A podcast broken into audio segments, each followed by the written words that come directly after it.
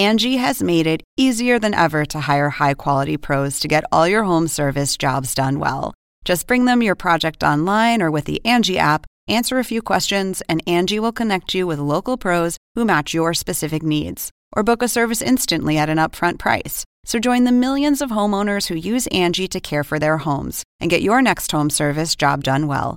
Download the free Angie mobile app today or visit Angie.com. That's A N G I.com. Episodio especial de Zona Pop dedicado a los premios Oscar. And the Oscar goes to. Según el diccionario de la Real Academia Española, La cultura pop se define como el conjunto de las manifestaciones en que se expresa la vida tradicional de un pueblo. Nosotros la definimos como Música, cine, televisión, famosos teatro, moda. y arte. ¿Y tú? ¿Cómo, ¿Cómo la defines? Somos Zona Pop, con Marisabel Houston. y Javier Merino. ¿Estamos contentos o no, Javier, con, con las nominaciones? Yo soy Marisabel Houston, mi cuenta en Twitter es arroba HoustonCNN y mi cuenta en Instagram es arroba Marisabel Houston. Yo soy Javier Merino desde la sala de televisión y la sala de la casa de Marisabel Houston en Atlanta. Mi cuenta en Twitter es arroba Javito Merino y en Instagram me encuentran como Javito73. La verdad, yo estoy muy contento con los resultados. Eh, soñar como mexicano que Yalitza o Marina se iban a llevar la estatuilla era, era mucho y ahorita platicaremos por qué pienso yo que no se lo iban a llevar. Pero en general estoy muy contento, muy satisfecho por Cuarón, que se llevó a la mejor dirección. Es, es, es una cinta y lo que platicábamos hace rato, Marisabel. Yo como artista hollywoodense, yo como director hollywoodense, voltearía a ver por qué Cuarón, González Iñárritu y Guillermo del Toro se han llevado las últimas estatuillas. ¿Qué es lo que están haciendo que yo no estoy haciendo para que ellos se ganen estos, estos premios de la academia? Bueno, eh, tal vez Roma no ganó alguna de las categorías que mucha gente estaba esperando como mejor actriz de reparto, mejor actriz, sea el rol principal y también mejor película. No fue una sorpresa las categorías que ganó, pero el momento, que es algo que, que decíamos antes, ¿no? ¿Será que finalmente Guillermo del Toro le va a dar el premio a Cuarón o no? Ese, y ese abrazo que se sintió eterno en las pantallas de los Oscars justo cuando, cuando ganó. Lo que decías, en los últimos cinco o seis años han sido puros directores mexicanos los que se han quedado con, pues, con esta estatuilla de mejor director. Vamos ahora con un review de lo que fue la ceremonia. ¿Qué te pareció los Oscars sin un maestro de ceremonia? Mira, en sí, honestamente no me hizo falta tener a un, a un conductor o a una conductora central. Eh, lo que yo decía, bueno, a mí, a mí en lo personal lo que me hizo falta fue un acto de los que estamos acostumbrados de apertura o de apertura de la ceremonia, en donde ves esta megaproducción donde sale, obvio, el, el titular de la ceremonia, pero fuera de eso no pasó nada y fue, sí, quizá como lo más agilito que hemos visto de una ceremonia en los últimos años. Y la verdad, yo creo que estuvo bien. O sea, no me hizo falta un conductor. ¿A ti te hizo falta alguien? De verdad, no. O sea, yo lo sentí fluido. eh, y hasta, no sé, tal vez percepción mía que se me hizo como más corta la ceremonia. Porque no teníamos unos diálogos innecesarios y unas bromas y que aparecía la gente que vende pizzas y de repente todo el mundo se saca un selfie. Eh, no sentí que fuese necesario, se sintió como más solemne y la verdad, yo quedé satisfecha. Tal vez no hubo tantos momentos llamativos y por, por espacio sí se sentían un poco sosos. Eh, lo veía en la manera en que tú y yo revisábamos el teléfono, pero en realidad no sentí que me faltara un maestro de ceremonia. Lo que siempre ya no es ni de asombrarse, el tema de la migración en esta ceremonia, ¿no? tanto Cuarón como Rami Malik lo sacaron a colación. Él dijo, yo vengo de unos padres egipcios, yo soy primera generación en mi familia nacido en Estados Unidos. Alfonso Cuarón también lo dijo, o sea, el, el mensaje de migración, de dejar atrás esta construcción de muros, y estar viendo que la, que la migración está haciendo de este país lo que es, ¿no? Eh, una mezcla de, de, ideas, de mentalidades, de personas sobre todo, ¿no? Mensajes que quizá si hubiera habido un conductor titular hubieran estado también muy, muy dirigidos al gobierno estadounidense, pero me gustó la ceremonia, en general me gustó la ceremonia, pudimos ver los, eh, las interpretaciones de los temas de cada uno el de Queen, a mí, creo que fue el mejor. El que más me gusta y el que quería ver con Adam Lambert interpretando las canciones de, de, Freddie Mercury en la voz de, de este, pues, no, no, no fue el que ganó American Idol en su generación, pero sí dejó muy claro que tiene una voz tan así que Queen estuvo de gira con él. Entonces. Y están ahorita con la residencia en la ciudad de Las Vegas y está en manos de Adam Lambert. Exacto. Entonces, esto te dice mucho, o sea, para que Queen haya volteado a ver a este muchacho hace ya varios años para decir, ¿sabes qué? Vamos a hacer una gira porque tú si le das, tú si le das, bienvenido, ¿no? A ti te encantó la interpretación de Lady Gaga, o sea, lo podía sentir, lo podía ver. Platícanos.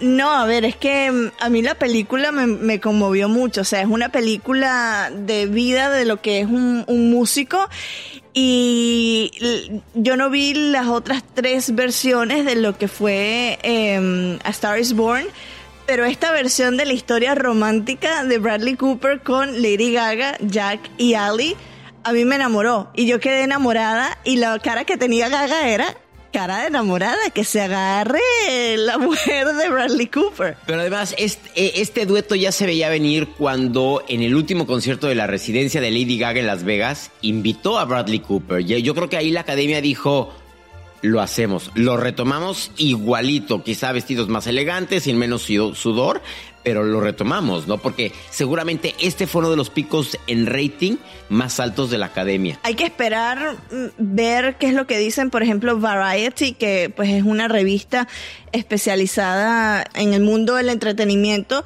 Generalmente ellos publican lo que fueron los ratings de las ceremonias. Yo creo que todavía estamos buscando en la página, creo que todavía es muy pronto para conocer em, la, eh, el número en específico, si estuvo más alto que el año pasado, porque cada año ha bajado, pues eso es algo que todavía estamos esperando. Categoría, a ver, ¿cuál queremos discutir? El de mejor actriz, que quizás es la que mucha gente estaba viendo en Latinoamérica por tener la esperanza que Yalitza Aparicio se iba a quedar con, con este Oscar, ¿no? Mira, lo que decían los expertos es que ni Marina de Tavira ni Yalitza Aparicio tenían la oportunidad de ganar esta categoría, es porque la academia está conformada por miembros del sindicato de actores. Marina y Yalitza no son miembros de este sindicato y más allá de que si las conocen o las conocen, al no formar parte de este sindicato,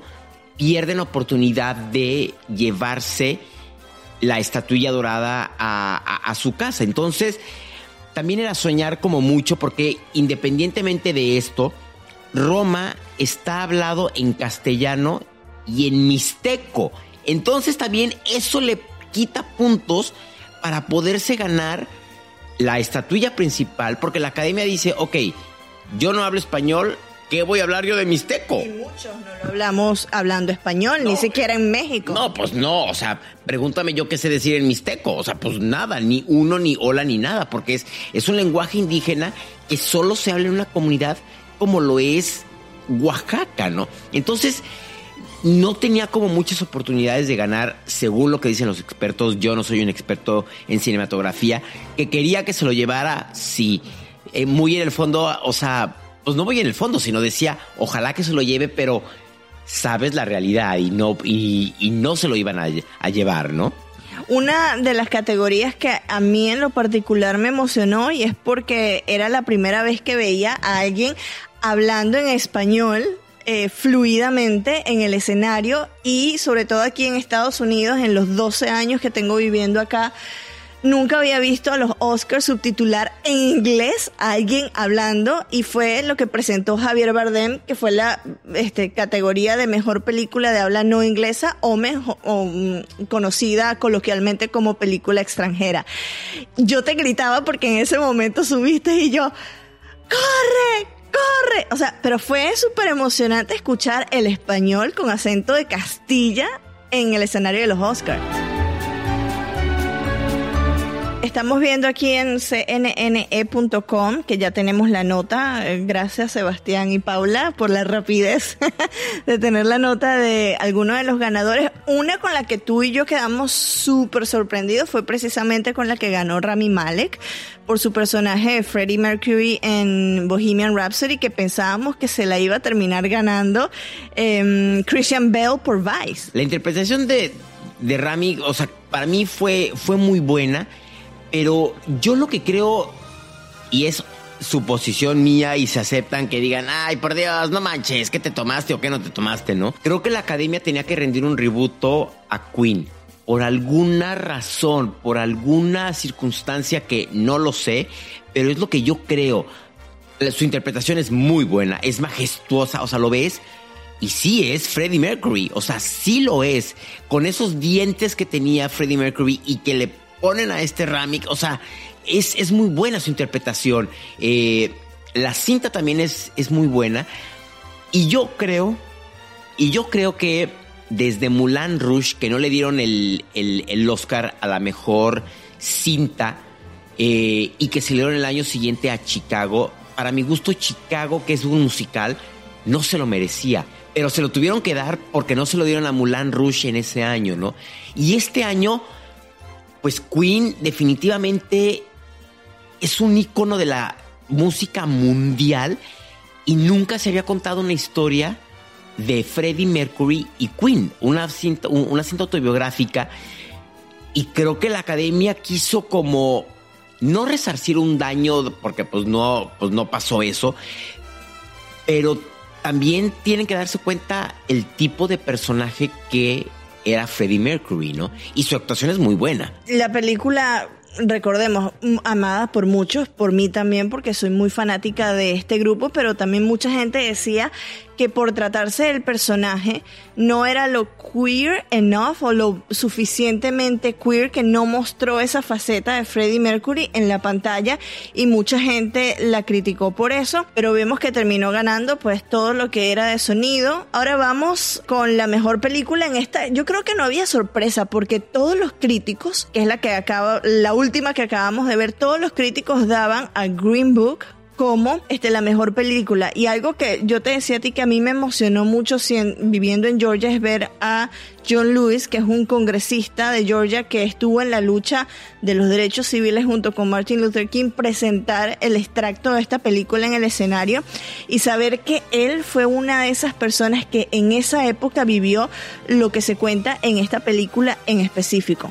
Y una vez más, vemos el tema de como la lucha racista que se dio en, en esta época, como fue un mensaje hoy de que mira, mira lo que, o sea, esta historia de un afroamericano con un judío tratándose de meter al Ku Klux Klan y que lo lograron, ¿no? Y cómo este mensaje de separación no, no te lleva a nada en esta vida, ¿no? Vamos ahora con otra que yo te decía que me sorprendió, fue que Black Panther, que es una película que tal vez no estamos muy acostumbrados a ver en unos premios de la academia porque generalmente las películas de superhéroes, a menos que la haya dirigido, por ejemplo, Dark Knight de, de Batman, que tuvo un excelente director, no vemos usualmente una película de superhéroes ganar en los Oscars y estamos viendo que Black Panther conquistó varias categorías. ¿Qué te pareció, Javier? Mira, a mí, a mí me encantó esa película y yo debo de confesar que yo no conocía nada de, de Black Panther como cómic, como historia. O sea, de repente en una película de los Avengers ver a un hombre que se viste de pantera negra, pues fue como mi primer contacto, ¿no? A mí esa, esa cinta me, me gustó muchísimo, me divirtió, me, me abrió los ojos y literal hasta de eso me quise estar en Halloween. La diferencia es que pues no tengo el cuerpo de uno de estos actores para ponerme un traje de mayas porque si no parece, o sea, yo parecería un espárrago verde. Entonces, es más, no sé si a ti te tocó, pero había un capítulo de Alf. ¿A ti te tocó Alf, el Sí, sí, claro el hijo de la familia cantaba una canción con su mejor amigo que era Espárragos, espárragos, los en la mesa. Bueno, yo tengo un disfraz de Halloween de una vaina de chícharos y me tuve que comprar un mayón verde donde parezco un espárrago, espárrago. Entonces, eso es lo que parecía. Pero bueno, eh, Black Panther ganó dos premios, mejor diseño de vestuario y mejor diseño de producción. Es, eh, Spider-Man, que es tu superhéroe favorito, también eh, terminó ganando como mejor película animada. Yo no vi esta cinta, hablando de superhéroes, yo no la vi estuvo hace muy, fue muy reciente, mejor dicho, que estuvo en la cartelera aquí estadounidense. ¿Tú lo terminaste de ver en México? ¿Llegó a México? Sí, no, llegó a México, por supuesto, fue uno de los estrenos eh, más esperados. ¿Y sabes también por qué? Porque había un mexicano. ¿Había un mexicano allí? Un mexicano en esta cinta. Antonio Contreras fue este animador mexicano que fue el encargado de dar vida a, Spider-Man y, y lo entrevistaban y decían que él nunca se imaginó que iba a estar participando en una cinta. Y mira, fue la mejor cinta animada. Así que felicidades a este mexicano Antonio Contreras por haber sido parte de esta cinta, la película animada que se llevó la categoría de mejor cinta animada. Bueno, ya hablamos de mejor actriz, la categoría que pues no la ganó Yalitza Aparicio, pero sí la ganó Olivia Colman y no, yo creo que fue con el discurso con el que más nos reímos en toda la noche. Estaba muy nerviosa, estaba muy emocionada, como que literal no lo podía creer, ¿no? Y le dijo a Glenn Close, no te conozco, pero ¿en qué circunstancia nos venimos a conocer? No era lo que yo esperaba, ¿no? O sea, estaba muy nerviosa y muy emocionada. Es que imagínate competir con, contra Glenn Close. O sea, debe de ser algo que de por sí estar nominado en cualquier categoría para el Oscar debe de ser algo, o sea, que, que no te la crees. Y luego estar compitiendo contra Glenn Close, que te guste o no te guste, pues es Glenn Close. Tiene un nombre que pesa mucho en Hollywood por lo buena actriz que es. Entonces, imagínate que le ganes a Glenn Close. Y bueno, a Lady Gaga, pues era un hecho que le iba a ganar, porque Lady Gaga no iba a ganar esta categoría que dé gracias que le dieron el Oscar a la mejor canción, pero que le ganes a Glenn Close debe de ser algo que, pues lo vimos como estaba nerviosa. Bueno, es como ganarle a Meryl. Sí, exacto. O sea, sabes que, que Meryl, o sea, ha sido, es, la actriz que más nominaciones ha recibido y la que menos estatuillas si lo comparas con las nominaciones, ha ganado, pero ya nada más competir con ella es es de decir, ¿En serio? ¿En serio estoy compitiendo contra Glenn Close o contra Meryl Streep? Y pues no te la crees, ¿no? Fue una sorpresa porque de todas las predicciones que yo leí con respecto a esta mm, categoría en específico, casi todo el mundo daba como ganadora a, Glenn Close y no a Olivia Olivia Colman, que hizo un papel de reina fantástico. Se transformó también, que es algo que le gusta mucho a la academia cuando ven a un actor transformarse y es algo que, por ejemplo, a nosotros nos sorprendió de que Rami Malek ganara en comparación con Christian Bell, porque Christian Bell sí o sea, se ganó no sé cuántas libras, o sea, o kilos, de verdad que sí se transformó. Ahora vamos con mejor cinematografía. Era una categoría que mm, no la iban a televisar en un inicio y después de, varias recriminaciones de parte de directores mexicanos, de otros cineastas, de otras personas que han ganado en esta categoría, pues decidieron que a la final sí la iban a dejar en la ceremonia y que bello tributo le, le dio Alfonso Cuarón pues al chivo, ¿no? Como se le conoce a este cinematógrafo. Y en este caso él dijo, ¿cómo, o sea, qué hubiera hecho el chivo Lubeski? Porque es siempre su brazo derecho en, todas las películas que hace, ¿no? ¿Y por qué no estuvo el chivo Lubeski? Porque él estaba haciendo otro proyecto, justo cuando Cuarón estaba haciendo Roma. Entonces, pues literal, se separaron. Y yo creo que el chivo Lubeski debe de estar de chin, ¿por qué no lo hice? No, pero pues bueno, estaba en otro proyecto. Y yo creo que Netflix debe de estar asombrado de que, y, lo comentábamos, que, que, decían los medios, Roma está nominada y no tiene un dólar en la taquilla americana. Eso es, eso es de, de, de, veras, si de por sí Netflix había estado rompiendo estereotipos de muchas cosas en la televisión, con esto muchos van a decir, pues ya no tengo que estar en el cine. O sea, ahora voy a estar en cualquier plataforma que haya y puedo ganar y puedo estar nominado, ¿no? Y es un mensaje claro a, por ejemplo, festivales como Cannes, que no permite que películas que no hayan estado en cartelera, pues es lo que le pasó a a Roma, que como no estaba en cartelera y como era una película de una compañía de streaming, no pudieron ir al Festival de Cannes, sí pudieron ir a Venecia y ganó, pues el, el mayor galardón Cuarón fue el primero que ganó con esta, con esta cinta. Pero yo creo que a partir, esto va a ser un momento definitivo para compañías de streaming, sea Netflix, sea Amazon, en cuanto a las competencias en premios internacionales y quizás vamos a ver una apertura de festivales de cine como el de Berlín, como este Cannes, que van a tal vez considerar si acaso si una película sabes, producida por una compañía como estas dos que acabamos de mencionar, vale la pena o merece estar dentro de sus selecciones. Tú que nos estás escuchando en Costa Rica, en Venezuela, en México, ¿qué te pareció? ¿Te gustó esta entrega 91 del Oscar? ¿No te gustó? ¿Crees que hizo falta un conductor que llevara el hilo de la ceremonia? Déjanos todos tus comentarios, por favor, ya sea en el Twitter de Marisabel, que es... Arroba HoustonCNN o el Twitter de Javier Merino. Iba a decir Marino como el jugador de fútbol fútbol, ¿qué es? Javito Merino o a nuestros eh, cuentas de Instagram, de Twitter, de Facebook, de, de Zona Pop, Zona Pop CNN. Dinos, ¿te gustó no te gustó? ¿Qué pensaste que le faltó? ¿Qué pensaste que le sobró? Tú como productor, ¿qué le hubieras metido o qué le hubieras quitado? Mándanos todos tus comentarios, por favor. Recuerden que todo lo que fue el especial de los premios Oscar 2019 también lo pueden encontrar en CNN en español. La dirección es cnne.com barra premios Oscar.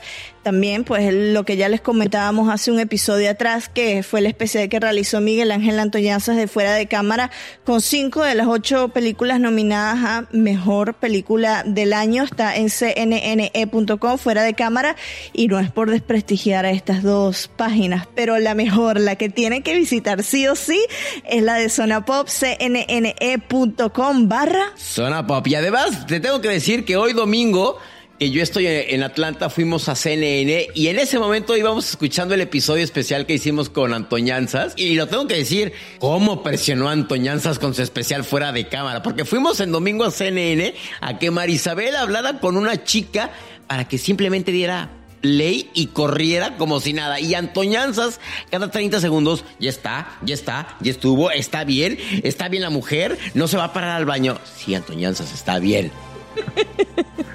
te queremos, Antoñazas, te queremos.